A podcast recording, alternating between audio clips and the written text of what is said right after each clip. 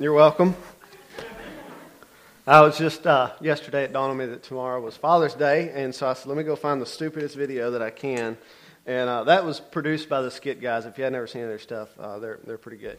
So, happy Father's Day. Uh, I'm excited to be here again today. Um, it's a little awkward for me because Glenn's sitting here judging me. Not really. Not really.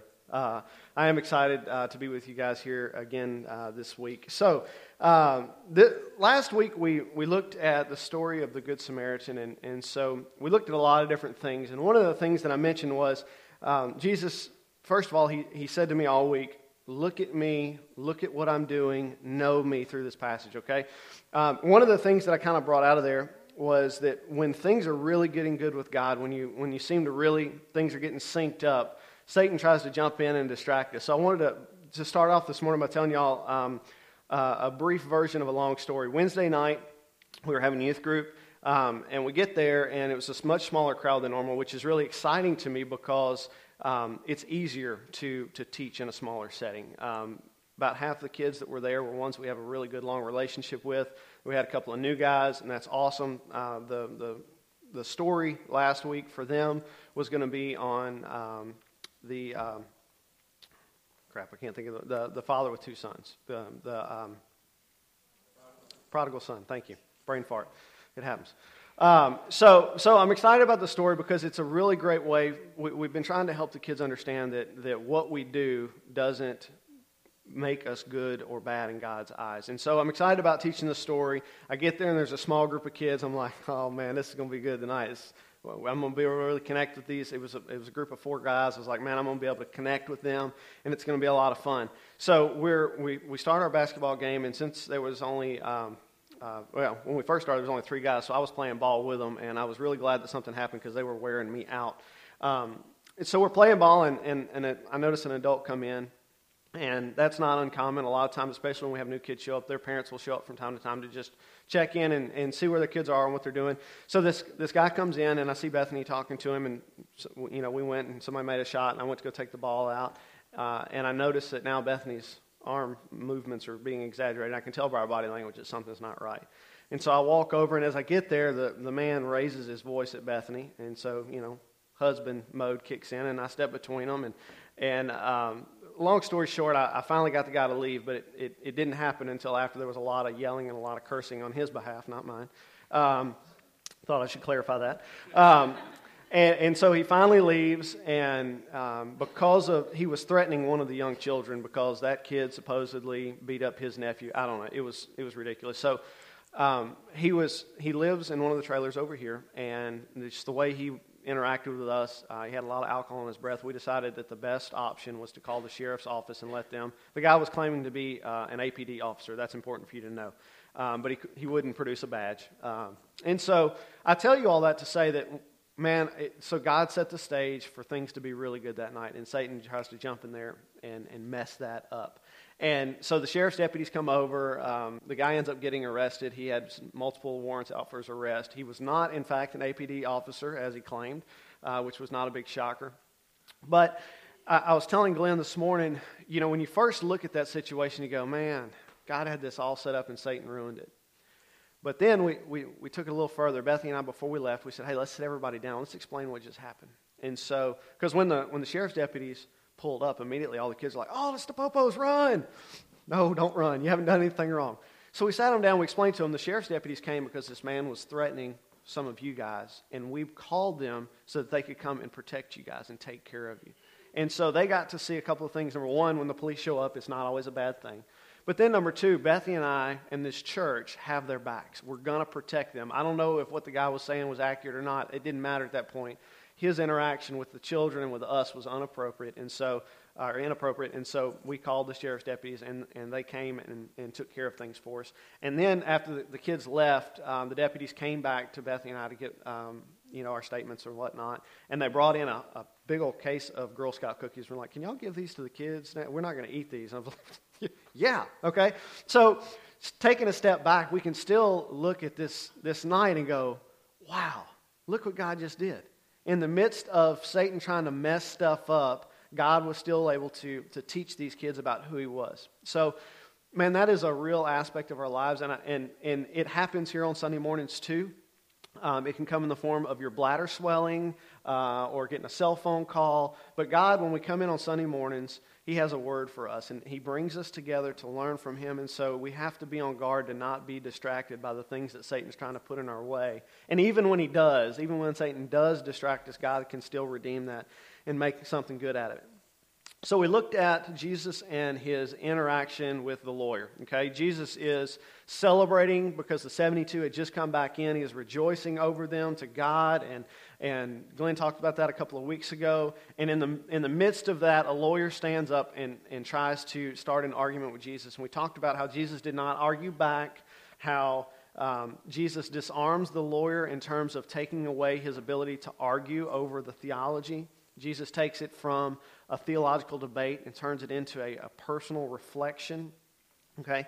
And, and we talked about as we move into new understandings that it's going to maybe ruffle the feathers of the people that we do life with. Um, or maybe it will cause them to ask questions about why we are doing things the way we're doing. And a lot of times that's an opportunity for us to to let them see what God is doing in our lives. I thought about this this week as I was prepping, and it, it's kind of like a roundabout. Does everybody know what a roundabout is? Okay, it's like a small version of a traffic circle. Everybody knows what the traffic circle is.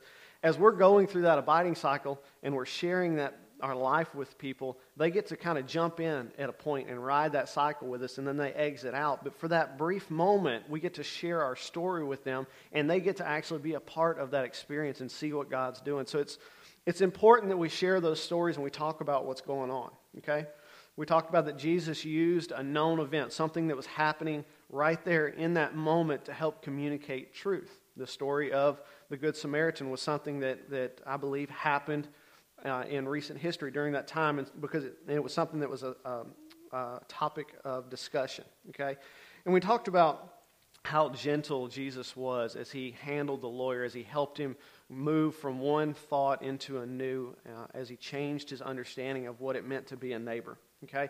And so today we're going to look at the story of, of Mary and Martha. Um, and just like last week, I want to ask you guys to kind of just set aside what you, what you think you know about this passage. Um, this, and again, this week, as I looked at it, you know, the thoughts of things that I've taught before um, were in, in the forefront of my mind. And, and I want us to, to be able to take a fresh look and to say, what, what do we see about Jesus in this passage that we haven't seen before? How does he handle Martha and Mary? What are Martha and Mary experiencing as they are doing life with Jesus? Okay, so my goal for us today is to, to find ourselves in the story and to identify with, with either Mary or Martha and then put that in our lives and, and see how Jesus wants to deal with us and how he wants to, to help us to discover what it means to love him and to serve him.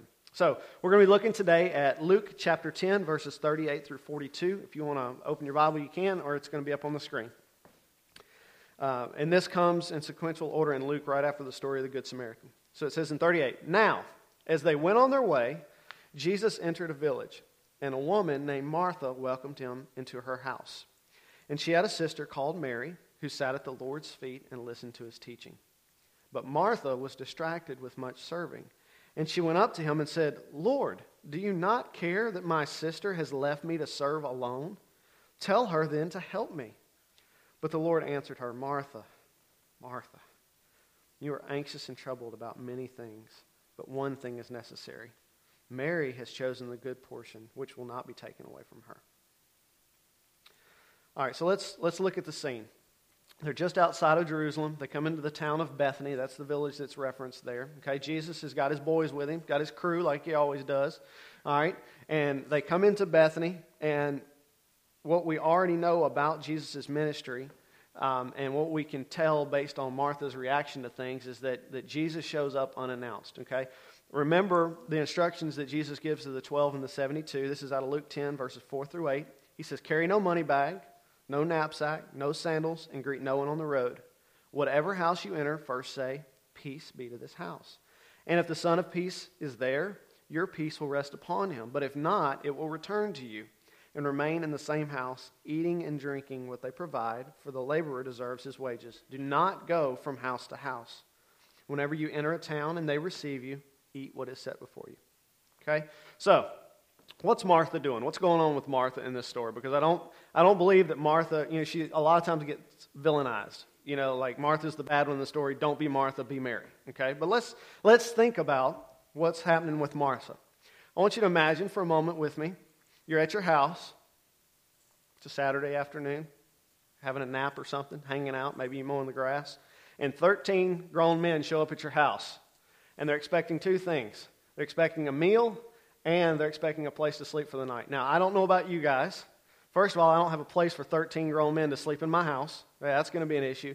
And I probably don't have enough food on hand that I can cook a meal big enough for 13 grown men to eat. Would you agree with that? Would you also agree, especially ladies, because it, in their culture it was the ladies' responsibility, that when those 13 men showed up, that it would be a little bit stressful? Can we agree to that? Okay. So Martha is here in her house. She's hanging out. All these men show up, and, and, and because of Martha's reaction and her, her hurriedness and how much she's moving around, I think she's surprised by it. Okay? This reminds me of the, the scene from Twister. Has anybody in here seen Twister, or am I too old for that? Okay. Do you remember the scene where all of the, the storm chasers are in the kitchen and uh, it, they're all eating and they're cooking steak and eggs? I hope you aren't hungry because it's going to make you more hungry. And one of the guy goes, Aunt Meg, this is a lot of beef. Where'd you get all this beef? And Aunt Meg said, You see the cow out back? And he's like, No. Oh. Okay? That, that scene, when I'm thinking about this story and all of the disciples coming in, and, and Jesus and the disciples are the only one that, that, are mentioned. It doesn't, doesn't say if there were other people that, that came along with them. But what we do know is that all of a sudden, there's a ton of people in Martha's house. And I think uh, for me, and I think for you, we can begin to sense the frustration and the anxiety and the stress that, that, that Martha is experiencing and I think we start to understand why Martha is, is feeling the way towards Mary that she's feeling. Okay? So, Martha, a lot of times I'll look at this, I'll, I'll look at this passage and, and I just kind of glaze over it. Yeah, understand that. Don't be Martha. Be Mary. Sit at Jesus' feet. Got it. Move on. Okay? But Martha is serving out of necessity. Okay? What I, what I hadn't seen before is that Martha is not doing all this because, just because she wanted to, but because culturally it was required of her. Martha owned the house. The men showed up. The visitors showed up, whether it was men or not. And it was her responsibility to feed this group of men. Okay? Jesus and his disciples needed a, a, a meal, they need a place to sleep for a night. And they're probably going to need breakfast in the morning. I don't know that, but I would assume if you spend the night at my house, you're also going to get breakfast. Okay? So there you go. All right.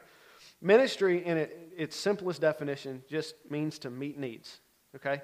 So Martha is ministering to Jesus and the disciples. She is meeting the immediate needs that they have. They need a meal. They need a place to sleep.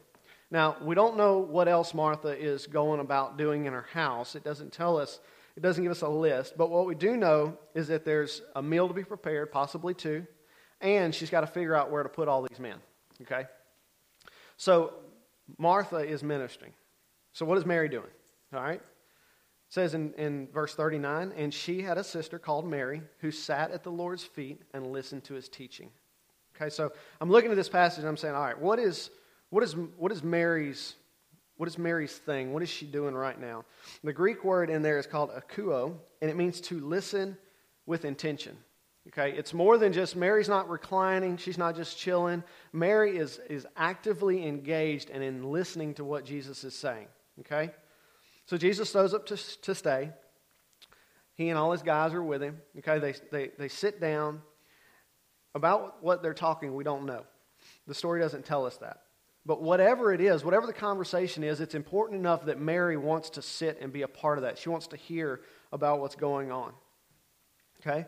Imagine with me you're at your sibling's house. A bunch of people show up. Jesus is one of them. Okay? What's your initial reaction?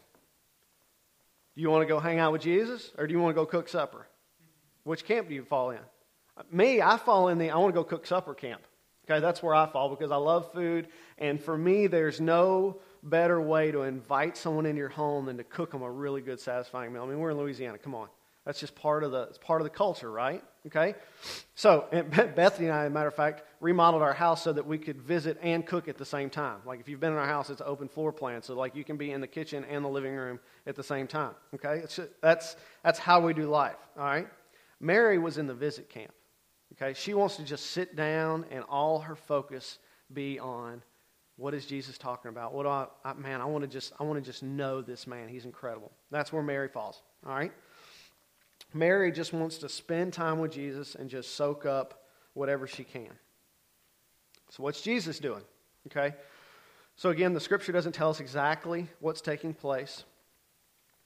I think it's safe to assume that the disciples are sitting down and they're discussing the day, what happened. If the story happens in perfect sequential order, they may be discussing the conversation that Jesus had with the lawyer. They're probably going, wow, what just happened here? This guy showed up, you know, and lawyers were professional arguers, and Jesus just shut him down and he killed the argument. So they're probably debriefing about that. But regardless of the topic, it's clear here that Jesus is, is teaching.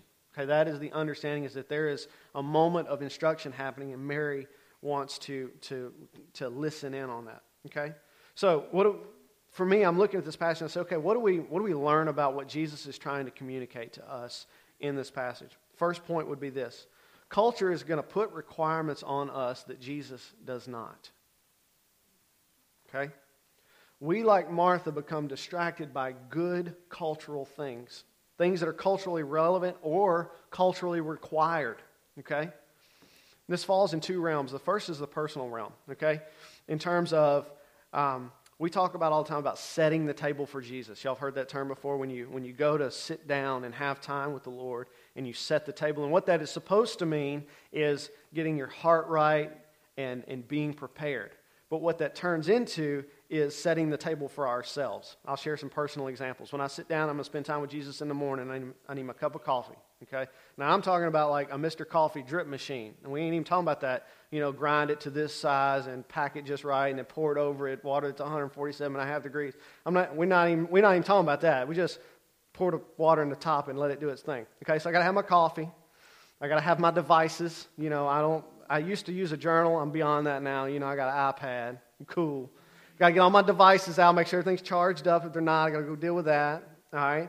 I got to make sure that I got uh, you know the right music in my ears, and that the the house is quiet, and just the right lights are turned on. What what happens is we we spend more time setting the table for us because the coffee, the lights, the music, the device, that's all about me. None of that's about Jesus. Okay? So if you if you spend more time fixing your coffee than you are with Jesus, then you're doing it wrong. Okay? If you spend more time setting the table for yourself than you do with Jesus, you're doing it wrong. You follow me? Okay.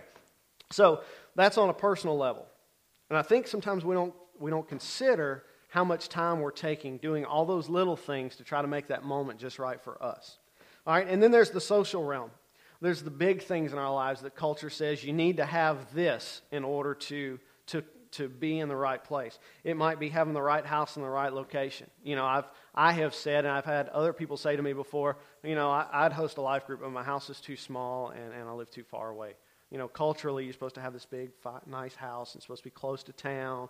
I don't meet those criteria, and, and some of you guys don't either. But do, do either one of those things matter? Jesus, when he went to, to the city of Bethany, he was just traveling through. That just happened to be where Martha's house was. And Martha's house was not big, I would imagine, okay? Um, and there, there, there's a few other things, you know, like your, are your kids in the right activities? And is your lawn manicured just right? Culturally, those things are really important. In the spiritual realm, not so much. I believe Jesus is showing that we, that we need to learn the difference between what is necessary or what is, what is wanted and what is needed. Martha is struggling between her cultural obligations to be a proper host and wanting to be with Jesus too. I think if they were in a different situation, if they weren't in Martha's house, that Martha would be right next to Mary sitting at Jesus' feet. But because they were in Martha's house, Martha had the cultural obligation to prepare the meal and to prepare the home. Okay? So Martha's not just upset because she's having to do all the work. She wants to be with Jesus too. But she can't because of the cultural obligations. And she went too far by moving beyond what was necessary into what was nice. Okay? Jesus said we only need a couple of things, but Mary wanted she wanted things to be right. And culturally, that's the way we do it. When somebody's coming over to visit, you get your house clean, you get the you know the, the meal started, and you got everything set up just right so that when people come in, they're walking into a welcoming, welcoming environment. Okay? All Jesus said uh, that was required was it something be provided? In Luke 10 7, he says, eating and drinking whatever they provided. That's the only stipulation he gave. He didn't say it had to be a three course meal, just give them something to eat. Second thing, we put requirements on others that Jesus does not. Martha wanted Mary's actions to mirror her own. Okay? Martha wanted some help. There's nothing wrong with wanting help. Nothing at all. Okay? Except that in this case, she wanted Mary to leave her time with Jesus to help her cook a meal and to do the things that she was taking care of. Just because someone isn't doing something just like you would doesn't mean they're doing it wrong. I'm going to let that sink in for just a minute. Just because someone isn't doing something just the way you would do it doesn't mean they're doing it wrong. Uh, Keaton introduced me a couple years ago. This guy, Wranglerstar, it's a YouTube channel. This guy calls himself a modern homesteader, and I really enjoy his stuff. But he, he uses a word and it annoys the heck out of me. And the word is proper. Okay, he'll say this is the proper way to sharpen an axe. Okay, the reason that that irritates me is because it, to me, the way I interpret the word, it makes an assumption that the person that is using the word is the sole authority on the subject at hand. Does that make sense to y'all? Okay, so when Wranglerstar says this is the proper way, in my mind, he's saying the way I'm doing it is the only way that it can be done. Now, Wranglerstar is an awesome dude. He's a believer. He's got an incredible YouTube channel. If you like homesteading stuff, you'll love it. Okay, but that one little thing annoys me just a little bit. Okay, Mary was upset with Martha for not fulfilling her cultural obligations of being a proper host. Okay, you see what I did there? Martha thought that she had the right answer. Culturally, this is what we're supposed to do. Is there value in being a good host? Yes, absolutely. If you need help learning how to be a good host, Talitha, I think, has written a manual. Okay? You can go see her. If she hasn't written a manual, she can tell you. All right? Uh, there was discussion about that at one point. That's the only reason I'm bringing it up. All right? There's value in being a good host. That's important. Okay? But that's where we have to, to watch out for legalism because what will happen if we're not careful, is we'll turn a cultural expectation into a religious requirement. And we see that happen in the church so often. Things that culturally are relevant or required, we'll take that, and the Pharisees did the same thing, and we'll say, when somebody shows up, you got to have a meal prepared for them. And instead of that just being a cultural expectation, it becomes a requirement. And we put ourselves, we jump through all these hurdles when it's not necessary. And Jesus certainly isn't calling us to do that. Martha was doing all this stuff because she felt like she had to. She thought that it was what was required of her. How often do we get um, upset because other people aren't doing what they think they ought, what we think other people uh, ought to? We, we look at the supposed tos and we get upset when other people don't follow suit. Satan is so good at distracting us with the ought tos. Okay, he takes those ought tos and he changes them into have tos, and then we get bound up in, in the ought tos and the things that are really important we forget about because we're all caught up in the ought tos, and the things that will be nice. Okay? So Martha petitions Jesus to get Mary's help. Have you ever complained to God because somebody wasn't doing what you thought they ought to do? Think about that for a minute. Have you ever been, uh, of course, it would never happen at this church, but have you ever been in a church where you feel like you're the only one carrying the load and you're looking at all the other people going, man, I wish they'd help out. Wish they'd do a little bit. I think we've all been there at one point. Okay? Just because Jesus has called me to do something doesn't mean he's also called everyone else to do that something as well says in Scripture that we're all part of the body, we all have our purpose, and we have to be so careful to not put our calling on somebody else's head because it's not their responsibility. Unless Jesus told them to do it, it ain't theirs to do. Okay? I have a, um, a buddy of mine. He was in a, a church position, he was a worship pastor, and he was miserable. Okay? And we were talking about it one day, and I said, Man, did God call you there? He's like, Well, dude, I saw the job come up, and I got all the skills necessary to do the job, so yeah. No! No, you missed it, man. Just because you can do something does not mean God is calling you to do that something. It may be that He's calling somebody who has no clue how to do it, and what He wants is for that person to learn something. Sometimes we do things God hasn't called to, and then we're miserable, and we complain to God, and God's like, hey, I never told you to do that. I didn't put that on you. You put that on yourself. So here's the deal the disciples needed to eat. Most of us in America don't cook like they did back in those days, all right? There's no hot pockets in the freezer back in those days, okay? Makes me think of Jim Gaffigan. Hurry pocket. There's no, no macaroni in the cabinet, okay? Literally everything was made from scratch. If they want a loaf of bread, go grind some. They may have their flour ground already. I don't know about that. Probably. But you got to go mix that up. You got to get the yeast in it, get the starter in there, let it rise. Otherwise, you're having flat bread. Okay. If you're going to have some vegetables, got to go clean those, cook them, stew them, prepare them.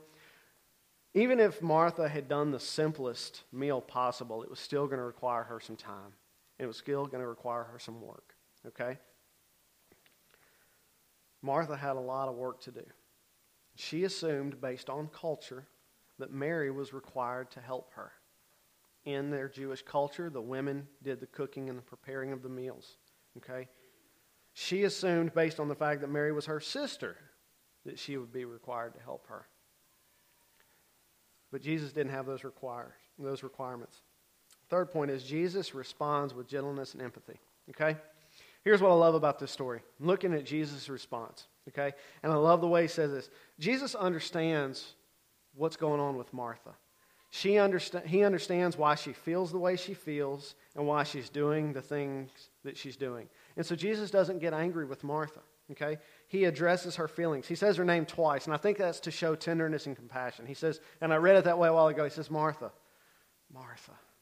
You ever been in an argument with your, with your spouse and, and, and you're trying to de escalate things and you say their name and they don't really pay? Martha.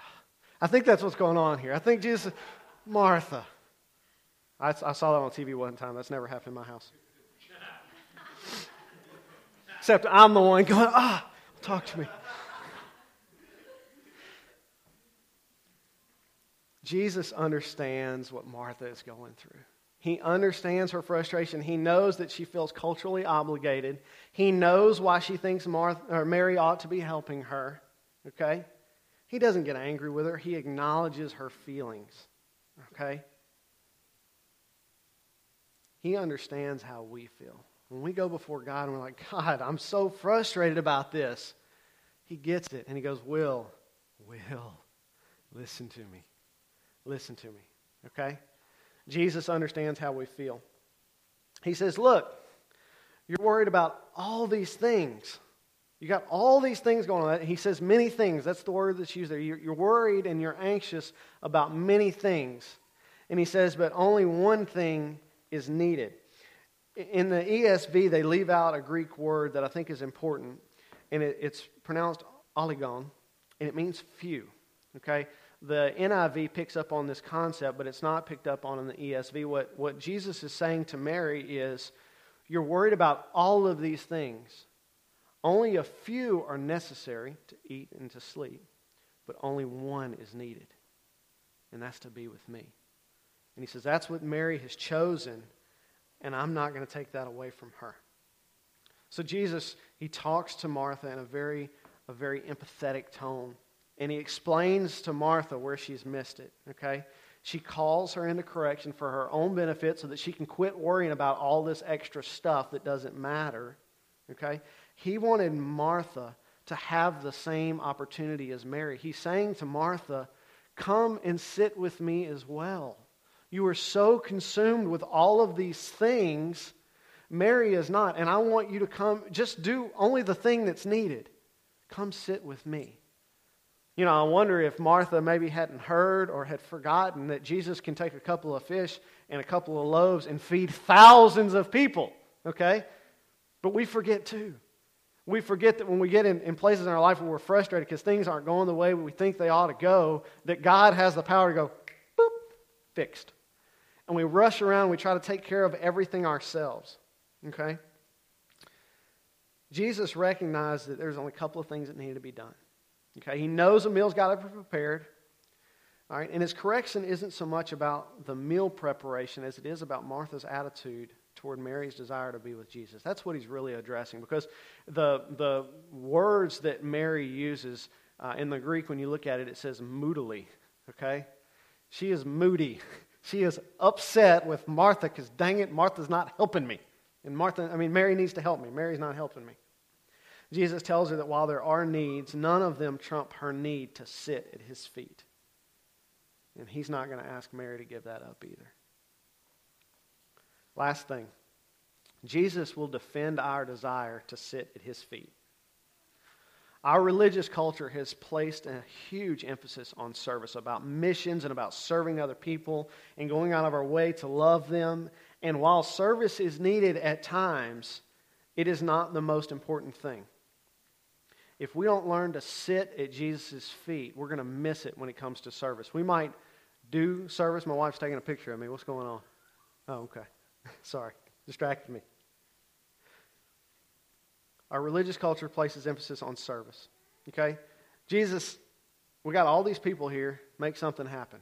Have you ever been in an event like that? If you hadn't been in church leadership, you may not have experienced that. Bethany and I can remember before we'd be involved in these big, you know, uh, elaborate things, programs, and we get there and everything's, you know, we got a lot of people there. We gathered up a huge crowd. And we're like, all right, Jesus, we got all these people here, make something happen.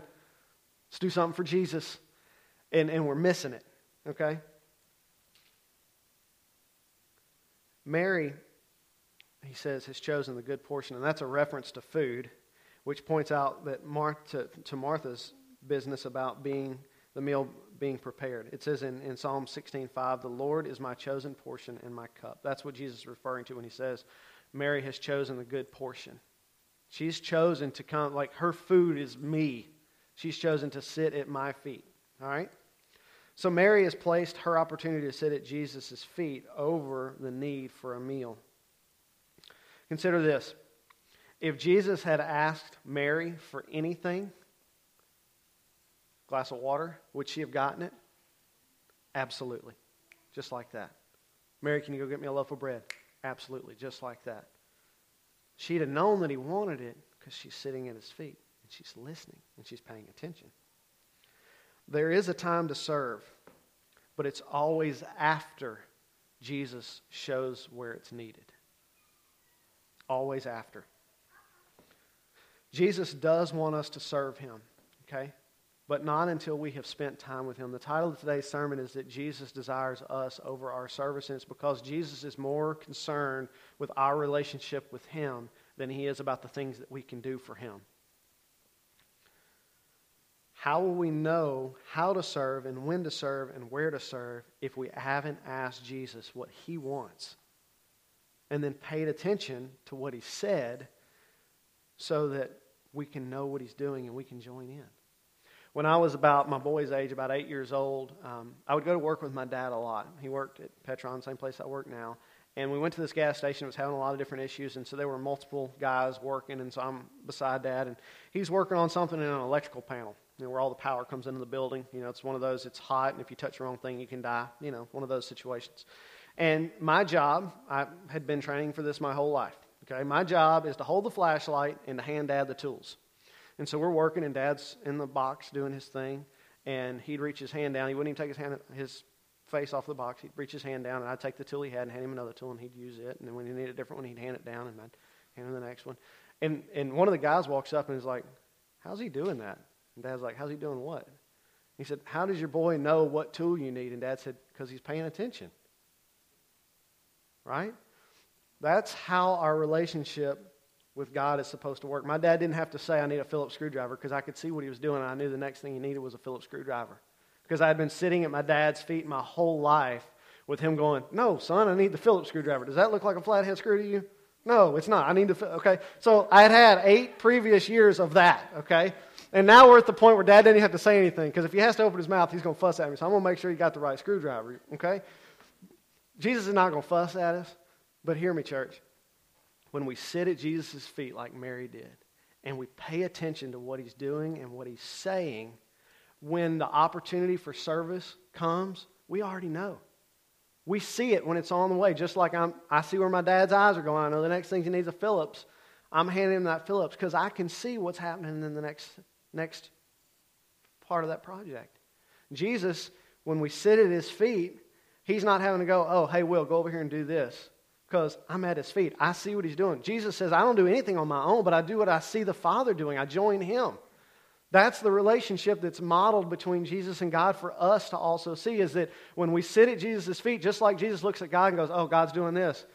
And he's going to walk over here and he's going to have this conversation with a guy who's trying to argue with him when he's talking to the lawyer. He, Jesus knew God's working in this guy's life already. And God wants us to be able to sit at Jesus' feet and pay attention and listen to what's going on so that when the time comes and there's an opportunity for service, we don't have to wonder, are we supposed to do this? We already know because we're paying attention. If I'd have been on that job site just running around doing stuff, first of all, it drove my dad crazy. Okay? Second of all, I had no idea what the end goal was. I didn't know what all the problems were. I didn't know what all needed to be fixed. But I did know what tool my dad needed. And so I sat at his feet and I did that. When we just run around just doing stuff for God, we don't know what the end goal is. We don't know what God's trying to do in our life. We don't know what God's trying to do in the people that, that are around us, the community that God has placed us in, the people that we do life with. If we're not communing with God, if we're not spending that time with Jesus at his feet, listening and saying, What are you doing, God? Show me what to do, then we're going to miss it. And we're just running around. And what we end up doing is just wearing ourselves out. If you find yourself in that place, Glenn wrote a really good book called Busy and Empty. Check it out, okay? It gets you out of that dead religion of just doing stuff for God because God doesn't need us to just do stuff. It's only by sitting at Jesus' feet that we know what he wants.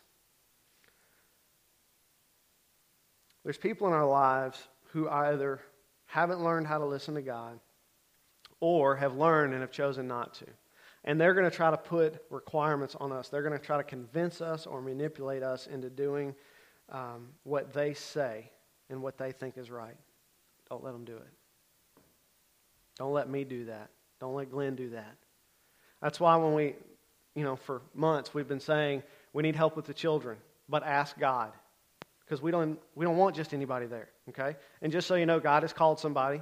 Rachel came, Rachel Austin came Wednesday night. There was only like three kids there. We're like, this is funny because normally you have like 20 little kids, and there's only three. But it was good, it was a good first time for Rachel because it was a little crazy, all right? I was glad we didn't have so many kids, all right? But pay attention. When somebody asks you to do something, our response always needs to be, let me talk to Jesus about that. Would love to help you, but let me ask Jesus first and see what he says. What that's going to do is it's going to protect us from not being culturally right in, in terms of in our culture. If somebody says, hey, I need help, you say, sure, I'll help you. I got the skill set for that. But that gets us in trouble. Culture is going to try to dictate um, the way that we handle life. Don't let culture dictate the way you handle life. Y'all, we've experienced this in our church. When we start hearing from the Lord and He starts telling us to do certain things, it weirds people out in our lives because we're making decisions that are kind of off of our cultural main. You follow me? We, we make decisions like, I'm going to leave this job that pays me really well and be a stay at home mom. Culture's going, What? That doesn't make any sense. You got plenty of money to pay for daycare. Yeah, I do. But that's not what God's called me to do. Don't let culture sway you and, and into not listening to God or doing what He's telling you to do. Jesus wants us to sit at His feet and to know Him and to join in with what He is doing. He doesn't want us just wandering around aimlessly, doing this over here and that over there, and then getting frustrated when nobody's helping us, and then praising us for how hard we tried when we were doing a really good job.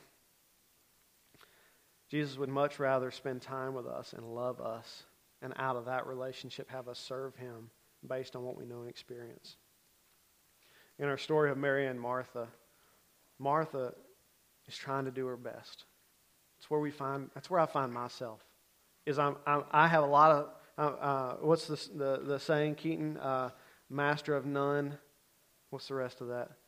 Um, Jack of all trades, master of none. That's me. I know just enough about a lot of things to get myself in trouble. Okay? I got a lot of skill sets. I can do a lot of things. But if I just walk around just offering to just do stuff for people all the time, then I'm, I'm worn out and I, I got nothing going on. Nothing of any value. Okay? That's where Martha found herself. She knew exactly what to do. She knew what to cook. She knew how to get the table set just right. She knew how to lay the house out. And she's worried about all those things when only one thing was really important and that was to sit at Jesus' feet. Culture tried to push her around. Martha tried to push Mary around. Martha tried to, to manipulate Jesus into fussing at Mary so Mary would come help her. We're surrounded by a culture that has all these good qualities, and they try to put that on us and say, This is how you're supposed to be. And Jesus is saying, Man, just, just come sit at my feet. Just know me. Come listen to what I'm saying, and let me show you what I need you to do. Let's pray. Father, I just um, I thank you for the freedom that comes from being in a relationship with you and being able to just sit at your feet and know you. God, we live in a life that is, is just full of, full of, full of busy activity. Activity that wants to, to move us here and move us there. And God, I thank you for such a good word today that only one thing is really necessary. One thing is required, and that's for us to just know you. Father, this week I ask that you would allow us to just rest in that truth that the only thing that we need to do this coming week is to know you, is to prioritize our time with you, and then to be obedient to what you're calling us to do. In Jesus' name we pray. Amen.